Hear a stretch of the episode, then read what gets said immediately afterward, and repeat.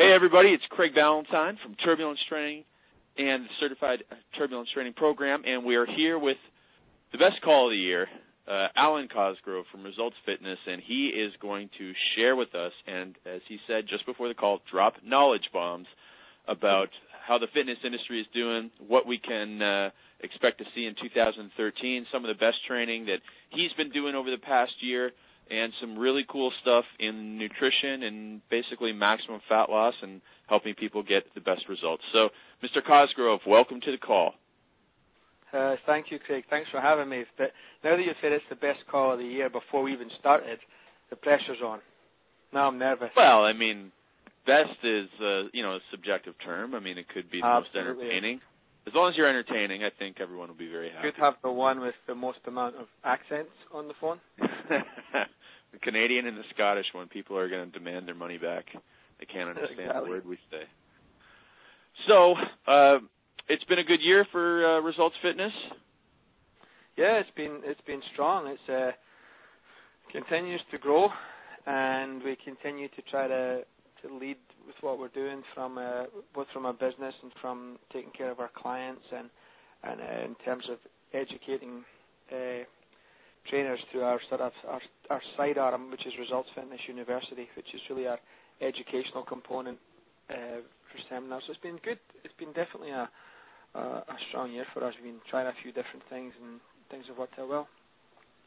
Now that's uh, pretty cool. And the last time I was at your place, you were talking about some really cool training that you were doing. So, what about in terms of some of the stuff that you and uh, your staff of amazing trainers have come up with and identify through all the, uh, I guess you could call them experiments that you get to run on, you know, the fact that you have a couple hundred clients and you know you got Rachel's Skinny Jeans program and all that great stuff. So, any breakthroughs? Well, the the biggest uh, test is in, and when I say experiments, then what we do is we know our programs work, so we'll, we start by changing one variable with the staff. All our staff train and do different workouts, and we get feedback. And then if it's positive, we change it. So we sort of experiment on ourselves, and we'll change it with a small group of clients, and we're always comparing a couple of things. So it's our joke is that we have a corporate office and we have a research and development center. So we're testing different things. So we to, to back up, uh, I think everyone understands, everyone who's a turbulence training member understands that uh, you were instrumental in moving the, the masses away from uh, steady state aerobic training for the purposes of fat loss to an interval training model, which you use the bike or, or running and you do perhaps 30 seconds on, 60 seconds off or something. And then the evolution that we sort of came to maybe last year or the year before is that, to pick one example, running a mile burns approximately 100 calories, right, give or take, you know. It, it burns it faster if you run faster. Obviously, it burns it a little less if you, you run it slower. But roughly, it's around 100 calories, uh, you, you know, for a normal body weight person. So if we establish that as a norm, and our goal is to burn calories, then a mile is 1500 plyometric repetitions at two to four times body weight impact forces. So you'd have to do that that amount of impact on the joint to burn 100 calories. So our evolution then was well, if the goal is not to produce a runner, the goal is to produce this metabolic response. Let's move into metabolic training, where we're using exercises such as uh, a kettlebell swing or ropes or something like that where we can reduce the total impact and reduce the total reps, but still get that same metabolic demand. So effectively, we could go harder because we're not beating up on the, the the body the same way. So that was the idea, and that really revolutionized what we were doing as far as metabolic programming. This year, what we started to look at is we changed the way. There's really five ways to do metabolic training, and most trainers do one. So what we call a, a level one interval training is a fixed work and a fixed recovery. So I do 30 seconds of work and I have 60 seconds of recovery. Okay? That, that's where most people start. Well, the concept there is, well, what if I haven't recovered in the 60 seconds? Let's just take that for an example. If I haven't recovered in the 60 seconds, the next work set is negatively affected, then I'm not going to recover from that, and so on. So there's a there's a fatigue accumulation effect, and then the whole session just trends towards aerobics, which is what we're trying to avoid by doing interval training in the first place. So we started looking at different ways to do interval training. So if I take that up a notch, we have a fixed work period, so we work for 30 seconds, and a variable recovery. So perhaps I use heart rate to do this, and you rest as long as it takes for your heart rate to come down to maybe 70 to 75 percent, and then you go again. So perhaps you, Craig, we do 30 seconds of work, and you've recovered in 30 seconds, ready to go again, and I haven't recovered for 60 seconds. So I would wait, you'd go again. So that's level two. We call that fixed work and variable recovery. Uh, and then a level three, there's, there's, a bunch of ways to do this I can break down, but a level three was where we did variable work and variable recovery. So what we did is we were able to do this with a visual heart rate monitor display so people could look at it. But, uh, so that, that's how we were tracking this. So we start the clock and it's going to beep every 20 seconds. So when it beeps, you look at the clock and see where your heart rate is. If you're at over 85% heart rate max, uh, for example, we stop there. Then you rest until you're at, say, 70% max. So you just listen for the beep. If you look at the clock and you're not recovered, you keep recovering. But if you look at the clock and you aren't in the red zone in the work period, you keep working. So it makes the whole interval training process completely customized. We go variable work and variable recovery. Right? Now, to, heart rate doesn't tell the whole story, but we'll just stick with that for now. This idea being then that in maybe a 30 minute workout, you, Craig, might get uh, 30 sets done. I might get 8 sets done. But we both should get the exact same perfect results, the amount of results that we can get without overtraining or injury, because the body tells me what I can do. Right. So what we found when we were testing different things this year, and we can also do like fixed work and progressive recovery, and uh, pro- progressive or regressive work and fixed recovery. There's a lot of different ways to, to program it. The, the, the point I want to get across to all the listeners is that most of us do this fixed work, 30 seconds on, 60 seconds off, which was completely arbitrary in the first place, and we're we're just picking it and seeing how it works. Doing it with some heart rate or some other type of variable allows us to completely customize it the way we would strength training.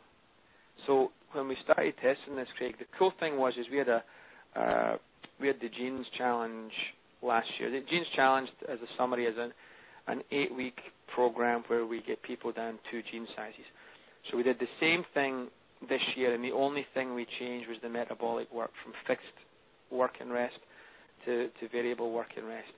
And our results are significantly better. I, don't have the exact percentage, but what was an eight-week challenge to drop two jean sizes, we were getting it done in under five weeks, close to four weeks to be honest.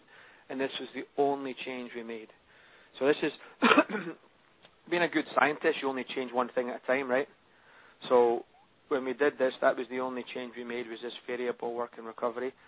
Uh, so I know that that was the difference maker between the two groups. So in terms of fat now, I don't know if it'll be better for conditioning. I don't know if it'll be better for, uh, you know, an athlete training for something. I haven't tested those, but in terms of fat loss results, it was the best metabolic system we've come across so far. Pretty cool.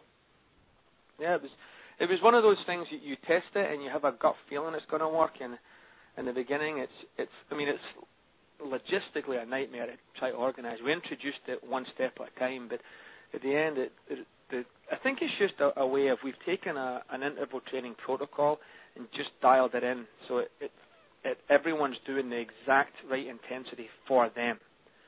Like, and I think that's the uh, that, that's the magic, right? That when, once you can customize it a little bit more from a generic program to a customized program is where the magic is, and and that's what we got to. So you guys are, uh, and we've talked a lot about these little toys that are out there now. You guys are big on the heart rate monitors.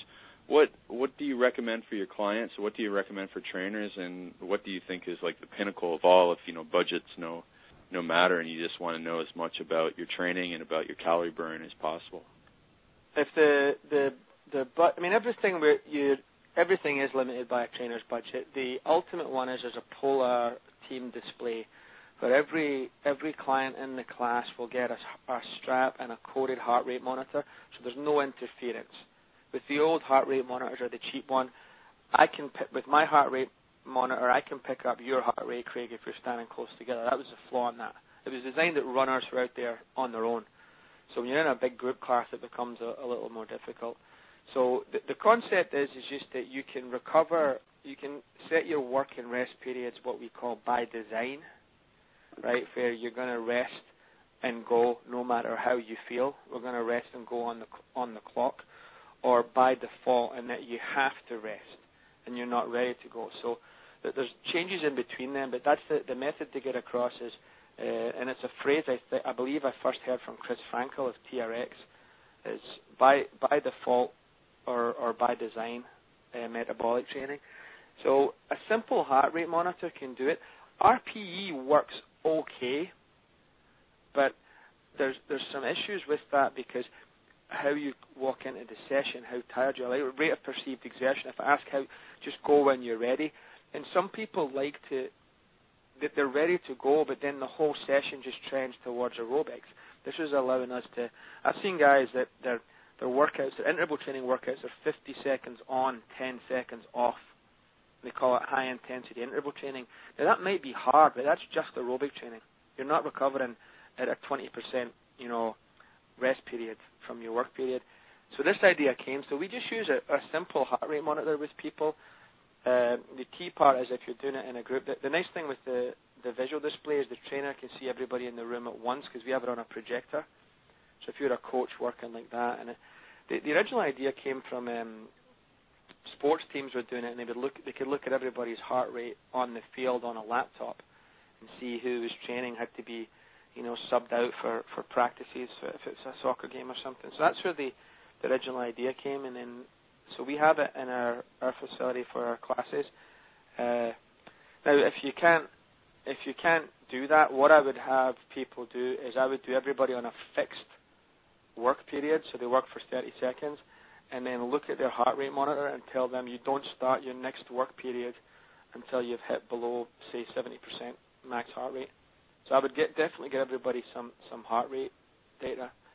It's uh, when you're when you're coaching one on one or small groups, you can adjust things and and adjust the rest periods. But it, this allows us to dial it in and get it a little more customized. And my, my gut feeling was it would give me slightly better results, and it, it gave us a lot better results. And I'd, I'll be honest, I, I don't really, I can't really explain why. I just other we dialed it in. I just thought we'd dial it in. It might be a few percentage points better, but it was significantly better. But I would some type of of of biometric, right, where you could track the, the heart rate. Now, the the disclaimer here is, if I had you do a heavy farmer's walk or a plank with a weighted vest on, heart rate will go up, but there's very little mechanical work getting done. So heart rate doesn't tell the whole story. There is a difference between what we call contractile flow that the heart rate's going up. Like if I just put a weight on your chest and had you lying on your on the ground, there'll be a, a heart rate increase, right, because of a compressive effect. And if I had you, you know, running, there's a different one. So there's a there is you do have to still understand exercise selection. It's not just heart rate, but it uh, it does give us some ideas to whether a passive recovery of doing nothing at all helps you recover faster, or an active recovery where you're walking around doing some light activity and maybe a stretch helps you recover faster depending on the exercise. But basically, if you're listening to this, you need to start uh, introducing, maybe with a couple of clients or yourself, some type of real-time uh, biometrics stuff. I, I think I'm using the right word, where you can measure physiologically what's going on with people and adjust based on what you're seeing as it goes on. You know, just but without waiting, you know, just we're going to do 30, 60, and then we're going to do 30, 70s, or whatever. Like, just we're, we're going to go basically on that that whole idea that we're individualizing this. And so, if you're really fresh today, you might get a lot of work done and feel good. And if you're tired, the body will tell you, right? And you just make adjustments like that. Very interesting. Okay. So, what about uh, um, you know the exercise order uh, when we're doing this? Are we doing one exercise? for four rounds, uh, or you know as many times as we can in four minutes with with you know 30 second work, and then when the recovery heart rate goes back to a certain level, we go again? Well, in a perfect world, we would do it as a big circuit like that, right? Maybe four or five exercises. Um, the problem with that comes is if you have a big class, ev- everybody's not moving on at once, right? So you may end up with a jam at exercise four, which is kettlebell swings, right? That two people have caught up and two people haven't moved on. So when we were doing this, we had to do it with each client got three exercises to do that could be done with one or two pieces of equipment. So they almost worked out on their own. Do you know what I mean? Like, mm-hmm. I, I liked the circuit format, and it was very popular with our classes. We called it Metabolic Big Day. They we did a big circuit of, of 10 exercises, and everybody just moved around. The problem with this variable work to rest is just, you can imagine, like, you, it takes you a minute to get your heart rate up, right? and 30 seconds to get it down. Well, it takes me, you know, 30 seconds to get it up and two minutes to get it down, so we don't all move on at the same time. So you can end up with a logistical mess when you do the circuit. So we usually we started doing three to four exercises with one or two pieces of equipment. So start introducing this with two. So let's do, for example, a kettlebell swing and and maybe a, a burpee, right? And then work for 30 seconds Go hard as you can. Rest until heart rate comes down. Then do the second exercise. That way, everybody can go at once. They might all be going at different times and doing different exercises, but it allows you to control it a little bit more. But so the a lot of the times the the physiology makes sense, but the logistics of running a class or training your clients becomes a limiting factor. So you, will have to make some tweaks there. But our, our exercise selection is, is kind of the the same idea we're doing. Just I have to watch the. Uh, just understand all heart rates are not created equally. You know, holding a 30 seconds of a heavy plank will get your heart rate there, but there's not a lot of mechanical work getting done, so you're not doing a lot of uh, of of uh, physical work when compared to you know a kettlebell swing or, or ropes or something like that. So, what kind of three exercises do you often see in those little you know mini individual workouts that people are doing?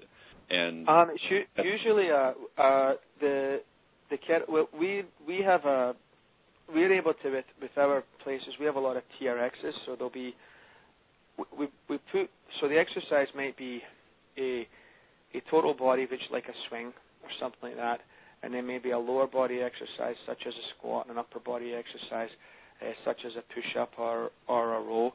And within those that family tree, so the squat you could do a jump squat, a body weight. A jump squat would be the advanced one. A body weight squat would be the intermediate version, and a supported or assisted squat with the TRX would be the regressed version. So your exercise fits into the continuum. Same with the the kettlebell swing could be a hand-to-hand asymmetrical swing, a two-handed swing, or we could just do a kettlebell deadlift. And the push-up variation could be incline flat or decline. So really, the the idea with metabolic training is just keep the exercises as as much muscle and as much movement as you can, but keep them simple. Anytime where somebody can start to break down their their technique is um, you're just going to run an injury because they're going to push anyway, right? They're going to try to push to to get to the through the set and so on, you know. And then so uh, lost the question I was going to ask you. Um, all right, so we got these people coming in. They're doing three exercises. And how many minutes are they going for there? I would probably run that section for ten. Ten minutes. And maybe okay. do three. Maybe do three exercises in three separate parts. So they'll all come in and uh, we'll warm up as a group and do some, you know, some exercises as a group, and then we split into stations and uh, maybe 10 minutes of each station. So it's the same idea as you, if you do a, a big circuit of 10 exercises, it might take you 10 minutes to go round it and you do three times round. With this, I may just keep you with those three exercises, and uh, and someone else may be doing like a, uh, you know, a, a, another exercise with the ropes or the TRX rip trainer or something. So we can set it up in different stations. But I would do that. I would probably do that for 10, but you could do it for you could do those three exercises for 30 straight minutes. You know, right. it's, remember that your body's you're going to rest on a, a variable rest. It's variable work to rest. So I don't know how many sets you might get. Right, 30 minutes. As as you tire, you'll be resting longer. You'll hit your heart rate faster and you'll rest longer. But uh, conceivably, after 30 minutes, you might get a set done every minute. You might get 15 sets, one every other minute. You know, it might be as low as eight sets. It doesn't matter because metabolically, we're getting the work done. And what heart rate are you having people come back to? We're going under 70%. So it's not a complete recovery. So it's over 85. We we call it red zone. And then yellow zone is 70 to 85, and green zone means go is under 70%. And that's the cool thing with the software is we just program that automatically and it changes color. So it'll say your name, Craig, and uh, it'll be it'll flash up the number or the percentage, and it'll have a red, yellow, or green background. So you see the color and respond. Okay, great. So so then they do. So you're gonna do 30 total minutes, whether you whether someone did three exercises for 30 minutes or whether they they do one station of three exercises for 10 and then on to another station, three exercises at 10 and then another yeah. station, three I mean, exercises. technically we could do one single exercise, right? You yeah. could do the whole thing on a bike the same way. It just we like to use the the non-traditional metabolic stuff just to avoid that that repetition and that impact. But technically, you could do do one exercise. The the the body will tell you how many sets you're going to do. Like the old school method was we do 30, 60, and then we do more sets next week until you get to an upper level number of sets, and then we either increase the length of the work period or reduce the, the rest interval. This is just completely, uh, I think the phrase is auto-regulated. The body tells me how many sets to do. So it'll be a warm-up, the main section the workout, and then maybe we'll do a finisher as a group, just sort of high energy, sort of all get together and do something. Uh, some of the, the, the cool stuff that uh, Mike Whitfield put together, something like that maybe and then a cool down at the end. So the whole class will run maybe 40 to 45 uh, in our gym. But you know, you could put that down to a 30 minute workout, extend it out a little bit. But that the bulk period would be that that middle where we're just gonna we're gonna get as many quality work sets done based on what your body is telling me it can do in this time period. Very good. Okay, great. Now, and then you, so you have no heart rates at all. The way to, to start this off, Craig, is to start thinking about uh, doing what we call a fixed work to pr- progressive recovery. So at the start of your, your workout, you might be going 30 seconds on, 30 seconds off. Do that for the first 10 sets. The next 10 do 30 45, and the last 10 do 30 60. That way you're building in a longer rest as people fatigue and you avoid that aerobic state. And that's the, the it sounds like I'm I'm definitely afraid of aerobics, but we want to keep this as an interval training effect. We want it, I want to see the heart rate spiking up and down if I was to to look at all. Perfect. Now, what's the weekly training look like? Are they doing this three times a week and that's it, or is there additional resistance training sessions? Have well, if, an article I wrote in I think 2003, 2004 was the hierarchy of fat loss, and strength training still number one. So we're still doing. Uh, we, I still want two to three times a week strength training first before we do any metabolic training. So if you could train maybe three times a week, I'd do two strength, one metabolic session. But mm-hmm. as as you've done, uh, our strength training for fat loss, we we call it metabolic resistance training, and it's purely to differentiate it from from strength training in terms of what we're doing. The exercises look similar, but we just we we pair uh, non-competing exercises. We have a short rest period, so there's a metabolic accumulation of fatigue here, and we use explosive exercises. Uh, if we look at through all the science, supersetting seems to increase caloric burn as opposed to straight sets. Uh, explosive exercises seem to increase caloric burn, and I have a theory that some asymmetrical or alive exercises will increase caloric burn uh, further, you know. Well, I, I often say that it's the exercises that you probably are going to hate the most. I mean, you know, when you have somebody do a split squat with a dumbbell, nobody, there are very few people that look forward to doing that. Yeah, it, and there's, I think it's almost like there's we're trying to disrupt the metabolism, right? We're trying to create this metabolic disturbance that every cell in the body is shaken up. So our, our exercise selection, I think instinctively your body's like, I don't like this. I'm not efficient at this movement. That's why this is so hard for me. I think we instinctively know that these things are just metabolically crushing us, and that there may be something to it. But the the training week would be it's strength. Heavy work is heavy strength training is superior to interval training. It's superior to aerobic training. Uh, there's just a point where you can't do any more heavy work.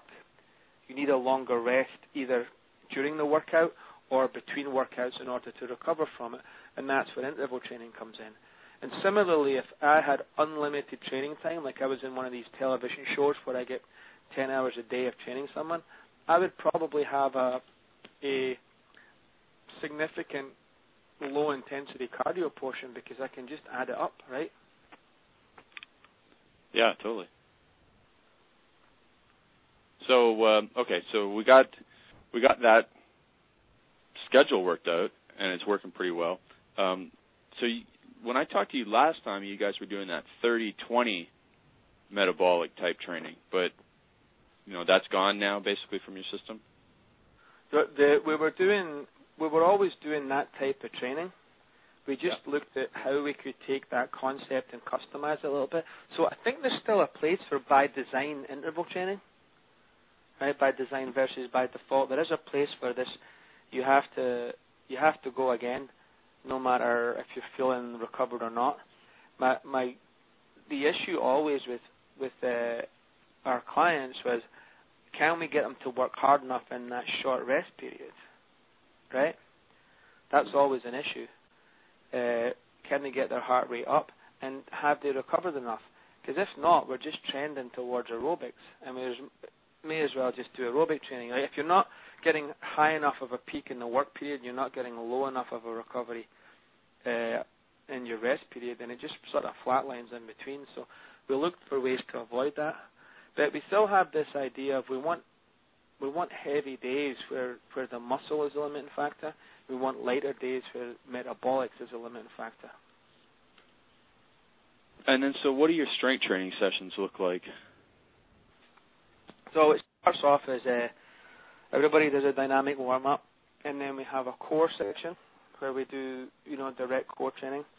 We have a power section where we do something explosive, uh, a jump, a medicine ball throw, something. Like that. We all, everybody does some power, and then it's structured we do uh, non-competing pairs with short rest periods.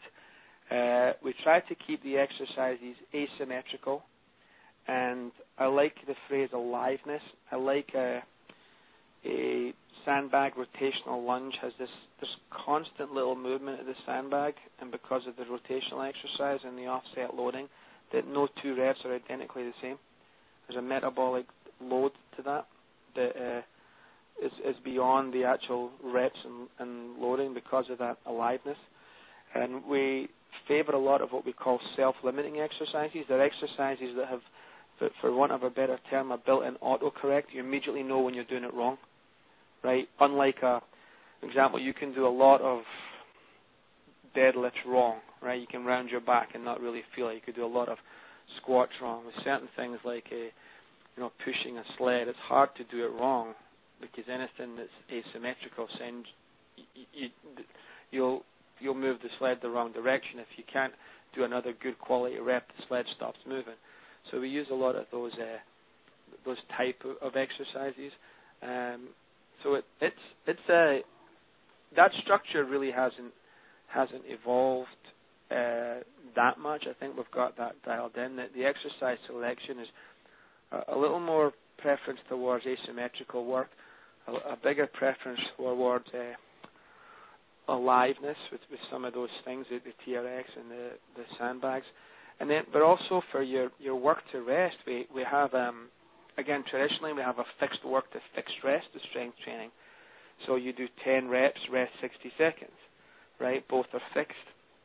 Um, we could have a variable work to fixed rest, which is you know you train to failure, then you rest 60 seconds and then you have some of the the uh, like the density training stuff where you do do as many reps as you want, and get as many sets as you can done in 10 minutes. So your both your work and your rest are, are variable. So there's three types of ways to to program it. Like uh, Jim Wendler is the five three one model, whereas it's fixed rest periods and two sets are fixed work, and the last set is variable work. Right? That's a you know there's a different metabolic effect there than than fixed work. So look at how your the the best advice I can give uh, turbulence guys is to select your what type of volume of work you want to do, select what kind of you know plan you're doing, and select the good exercises, and start thinking it right. Would I doing three sets of ten of two exercises? It'd be six sets with a 60 second rest. I'll be somewhere around 12 minutes of work there, right? If, if about a minute a set, a minute rest, two minutes a set, three sets each exercise, six sets uh, total, about 12 minutes of work. What if we changed it to do as many sets as you can in 12 minutes for one cycle of training? Or the next cycle of training, I want you to do those three sets of 10 in as little time as possible. So we've got the same exercises in the same volume, but we have three ways of programming it that have three completely different metabolic loads on the body. So when you start looking at, at, at those things, we can take your same knowledge, right, your same exercises, and just deliver it slightly different. Yeah, I mean, just slightly modifying, and I mean, getting the rest periods right for your clients so they can do the most work, and that's really what it comes down to: is do the most work, right? Yeah, I think when I first wrote that hierarchy of fat loss article, I got a lot of you know, people are like, first they're negative, right? First they fight you, uh, and then people are like, then they like it, and then at some point really there wasn't that much to it because all I said was figure out how much training time you have and do the hardest thing first. Like if you only have two hours a week, only do strength training. Right? If you have four hours a day, there's a lot of stuff you can do. But all I did was look at a training week and say, right, if you if you can only come in two to three times a week, then strength training is going to be the biggest bang for your buck.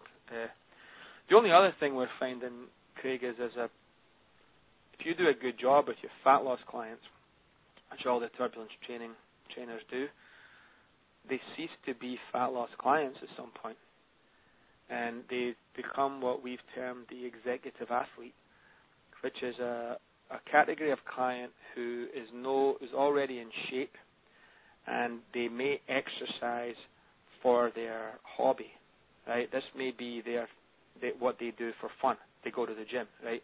Which is, if you think about why gyms started, it's kind of odd that people go to the gym as an, it was always a means to an end. Now it's an end into itself, right? So people would are now going to the gym. These clients are starting to look for things like, like mud runs, uh, that, that, that you yourself are, are starting to do. They'll do the occasional 5K or 10K. We've got people doing tri- we've got one lady in particular who's done a mud run, a 5k, a triathlon, and a powerlifting meet. Uh, and she also did the the jeans challenge, the fat eight week fat loss challenge. These people need short term goals. They've almost become a, a type of athlete. Like you know, obviously, if you're working with a soccer player, they have competitions to peak for. They have training, and they have cup games and so on. And, and if you look at the year, everything fits together. But when someone's goal is to lose 20 pounds and they've lost 20 pounds, what do you do to keep them? Because fat loss is no longer the goal, and maintenance will only motivate somebody for so long. So there's there's a need for this uh, a new style of training that's creating athletes out of people that never thought they were athletes. Uh, and we're calling it the, the training of the executive athlete. That's the sort of nickname we call them. So you can picture the client that's maybe been with you for a while, has gotten in shape, uh, is no longer a beginner, but pure aesthetic training is no longer why they're there. So. Hey, sorry, man. You still there? Can you hear me? Yes. I don't know what happened, but uh, all right. Okay. So um, yeah, so that's a great, great summary. Now, what about for a beginner? Where where do the beginners in your training you know, someone that comes and signs up to their gym, obviously they're not getting put into the three, uh, you know, by 10 minute session thing. So, do you have them stay out of classes for a while, or do you modify the well, classes? them? The the nice thing with this is I can give them a very simple exercise, and their heart rate will tell me what's going on. So if if I have a complete beginner, I can go, all right, we're going to work for a 20 second period, and we're going to rest until your heart rate comes down. So I could have an advanced, I could have a beginner client doing maybe a, a body weight squat, and I could have an advanced client doing a, a jump squat with dumbbells. And the advanced client might do 60 seconds straight work and rest for 30 and, and do multiple sets. The beginner might be doing 15 seconds of work and resting for three minutes. So they can go in with the disclaimer being that before we do any type of metabolic uh, loading like that, that we establish clean movement patterns. Okay. Okay. Good. Beginning with with a beginner, I'll bring them in and they'll do. They'll usually just do a strength training component for the first four weeks because I'll get as much results out of just basic strength training with you know decent rest periods, just teaching technique as we will out of anything else. It's a it's a change psychology. I think you know John Berardi's talked a wee bit about it. Um, that the least amount of change at any one time gives the biggest client adherence and success rate. So in the beginning, if they join the gym, I will do two strength training sessions a week with them, and that's it. I don't need to do anything else until I plateau with that. So they will do a very basic program. And don't confuse basic with slow results. Basic gets great results. So we, we start with a very basic full body program, and I, I prefer to do uh, more exercises for a lower volume with beginners than multiple sets. So I might do one one squat, one lunge, so on, and do maybe eight to ten exercises in the session, then do three exercises for four sets each. You know. Yeah, that's fantastic. Um, makes total sense. Now, going to some more advanced stuff, let's talk about some of the cool stuff you have in your gym because I know you have one of those giant TRX things, right? Yeah. So, uh, so what? And I know there's a, a bunch of different TRXs. So, what's the ultimate TRX setup for somebody's facility uh, if they don't have anything in their way? Uh, I like the the the standard TRX, the whichever one it's called now, the TRX suspension training pack. The, I like the professional edition, just as a little more sturdy than the home edition, and the the handles are are uh, rubber. The home handles are sort of foamy, so just for san- sanitizing reasons, I like the, that one. And I like another one called it's a TRX Rip Trainer, which is really a horizontal cable uh, device, and that's that's the two products I would use. I would get if you have the space, I would get uh, one for every three clients that's coming in. So if you're doing classes of 15, I would like five TRXs. If you're doing small group training, you just need one, right? So I, I think it's just the TRX, the suspension training, rather than I mean I'm I'm uh, involved with with with TRX on a level, but to just use the term suspension training, those guys single-handedly eliminated the stability ball from most gyms because there's nothing that you can't do better on a TRX that you were doing on a stability ball. It's just it's so it's so versatile and it, it also there's it's alive because every rep there's a slight adjustment, there's a slight tweak. Uh, it becomes asymmetrical in nature with the loading. It's just the future of strength training, and the, the beautiful thing that we've never. If I give you a set of dumbbell chest presses, Craig, with 50 pounds, there's a fatigue that maybe you get nine and then 10, and you can't do any more. With the TRX, I can do a, a a TRX chest press or a TRX push-up, which is a similar exercise, right?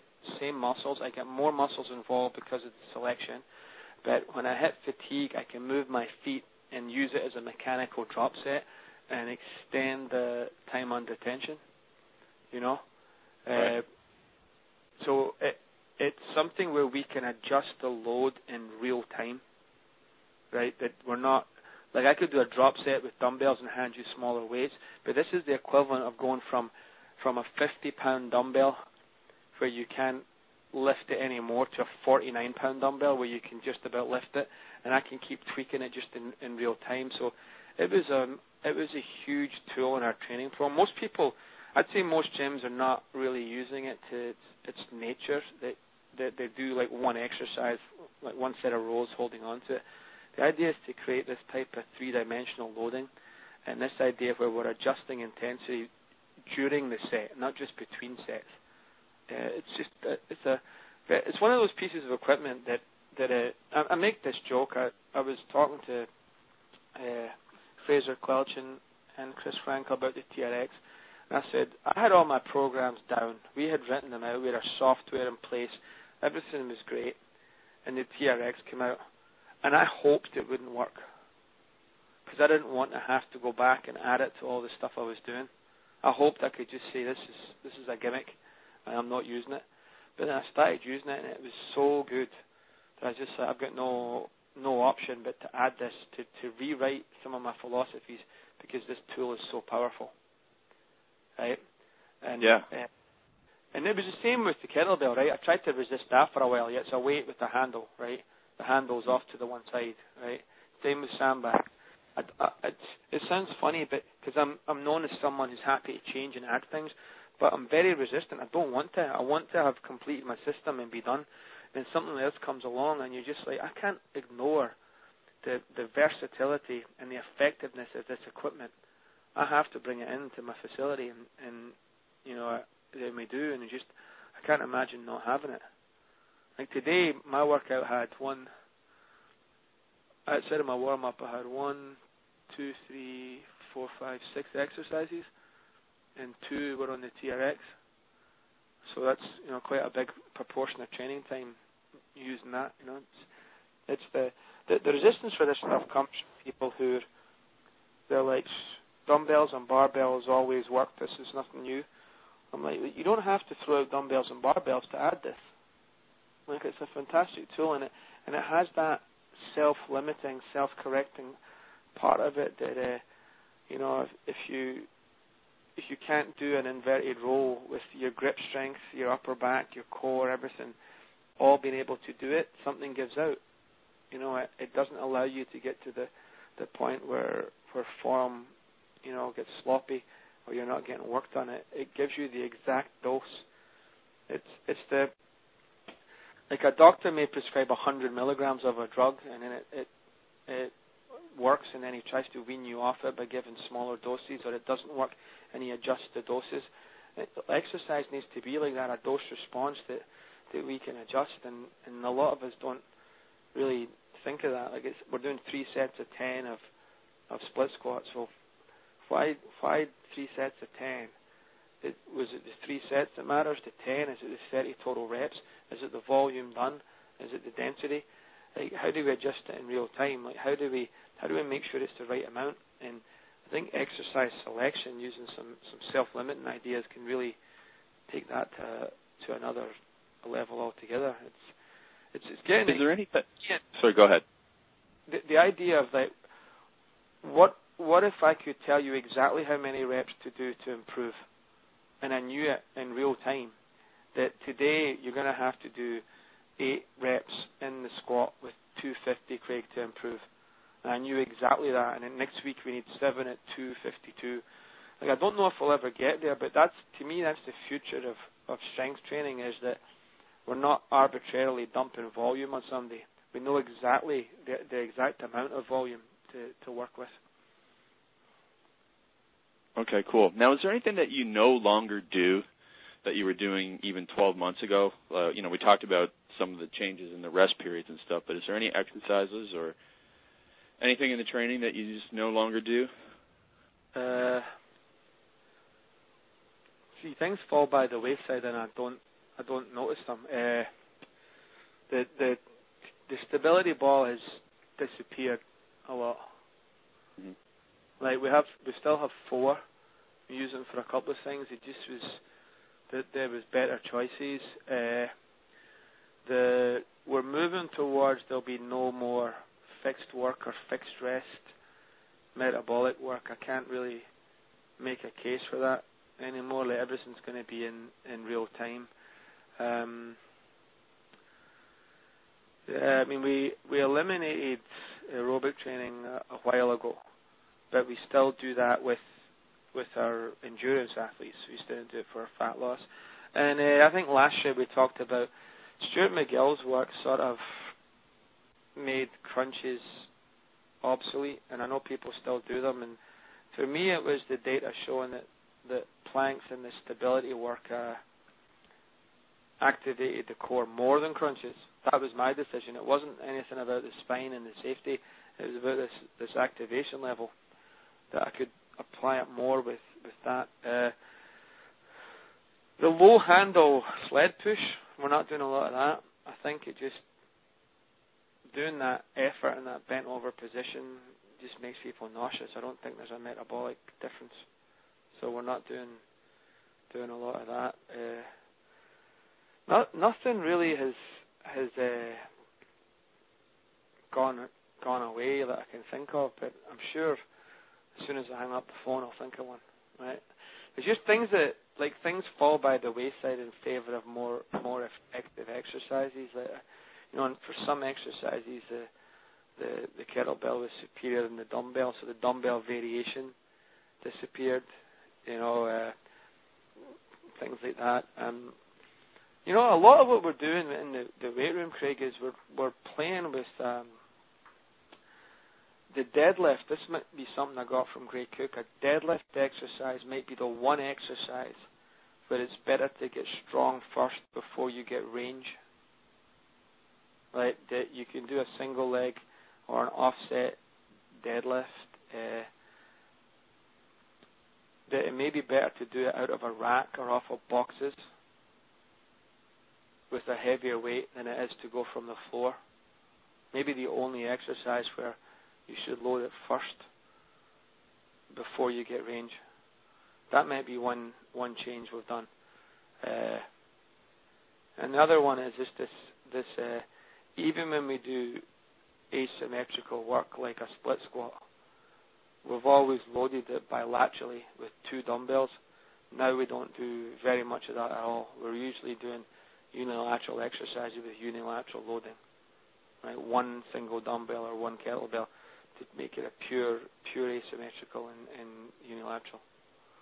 It's a good question. Though. I'm gonna now. You've got me thinking. I have to think of what what we've done differently in the last 12 months.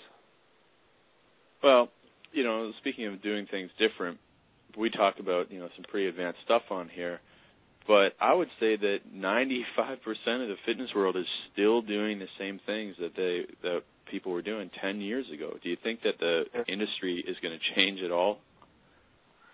Um, I think what the, the gap's getting bigger, right? That the biggest change I've seen in the last maybe 18 months to two years is that hard training is not like you see like insanity and P90X. You see these things, and the people are not shocked by them anymore. And then the biggest loser shows that people can train hard. So I think that stuff has changed, but it's still like if you look at like the like Body for Life, I don't know when that came out, like '95 or something, '96. Sure. Some sometime then, right?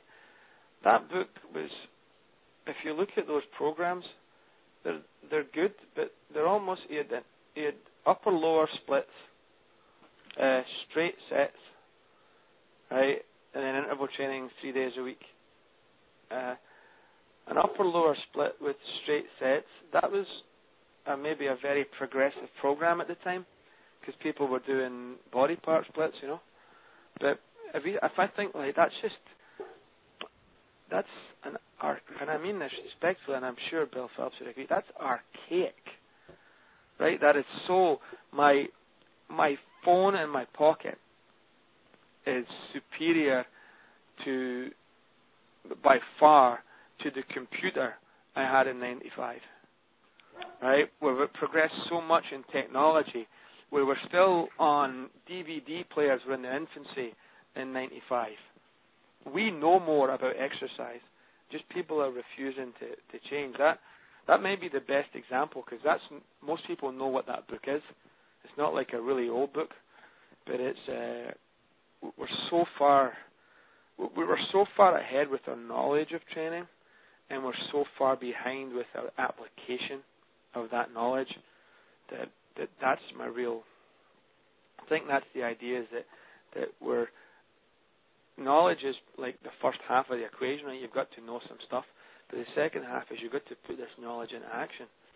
So I mean, I think it's will the industry ever change? I hope so. Right? I hope one day that that trainers are considered high level professionals and we really, uh, you know, we're making a difference in people's and we're given that level of respect. But you know, it, it's there's there's a lot of guys just stuck in the trenches. It, the the issue, Craig, is that there's a lot of exercise that works. My my OCD is to find something that works better and take it to the next level and, and continually question why are we doing this? Why are we doing this? Like why don't we, we take things up a notch? Why don't we change things? And that's my idea. But you know, it's there are some things that that work very well. Um, so it's not like the Body for Life program doesn't work. Just you could get better results in less time just by tweaking a few things, you know.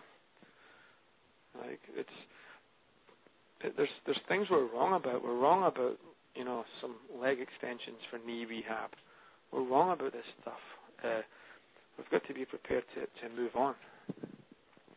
Very good. Very good. So, what about learning? What are you learning from these days? Any good books, any DVDs that you've been watching that uh, you want people in the turbulence training world to know about? Um, the the Perform Better team, uh, performbetter.com, do an excellent job of bringing together uh, good people. So I always look to them to see what's going on. Uh, I really like the TRX stuff. My, my thoughts are that the future of strength training is going to be asymmetrical and alive. And the future of metabolic training is going to be, you know, completely individualized and customizable. So anything that that helps me to do that, like the the, the TRX stuff, the sandbag stuff. Like I start to, to see this this this type of training as, being a useful tool, and I see how uh, how we can use it. Uh, so I like looking at, at some of those things. I like looking at triplanar movements, you know, that don't don't fit like a you know rotational lunge or some of the stuff with uh, Michol Dalcourt's doing with the ViPR with the big log thing, with you know shift, you know shifting planes and stuff and rotational. There, there's something to this stuff, man. There's something there. So that's the sort of stuff I look at, and my goal is that Results Fitness University will be the. I, I think that the best phrase to use is we're the we're the UFC, we're the MMA guys who are going to bring the best of everything together, and we're going to test it in our battleground, and we're going to that'll be our filter, and we're going to bring it to trainers. So Results Fitness University, I, I hope uh, leads the front. So the the key, my, my one of my secret black belt ninja Jedi tips is that everybody wants to learn. I choose only to learn from people who are learn, lifelong learners. Right? That's a that's a tongue. I, I only learn from people who are lifelong learners. So I know that Michael Boyle is studying and going to seminars. So when Mike Boyle brings out something new, I'm not getting only getting Mike Boyle's newest stuff. I'm getting everything that Mike Boyle read. It's like an exponential education. Right? I know you're looking at stuff and you're talking to trainers all over the, the world, and they're applying things and telling you. So when you tell me something, I know that I've I've got the advantage of everybody that you've learned from in the last year too. So I, one of my core values is to keep learning and keep leading. So constantly learn, always improve. So I look for people that I know are doing that, and I only learn from them. Right? That's like a little trick. That learn from people who are learning all the time, and it's like a you get a little edge because of that. You know, if you if you're learning from someone that that is still, you know, doing old stuff, you'll you'll learn. It's, you can't not learn, but but those people aren't growing, so you can only learn what they already know and catch up. If you're learning from someone who's who's learning at the same at, at the same rate as you, it's exponential. So that's like a little secret to do. Yeah, I really liked that when you said that to me last year. Was at Bedros' event, Fitness Business Summit, and we had that breakfast, and you mentioned uh, exponential learning for the first time. So I thought that was great, and I think it's a great way, uh, a great, like you said, black belt tip for everybody listening, and a great way to end the call. Uh, everyone's always happy to to learn from you because you learn so much. You make the exponential learning uh, very easy. So thank you, sir. Cheers, brother. Thanks for having me. All right. Thank you, everybody, for being on the call. And we'll be back next month with another great one. Unfortunately, it's January, so we can say that next month's call is also the best call of the year. So thanks, everybody, and we'll talk to you soon. Bye bye.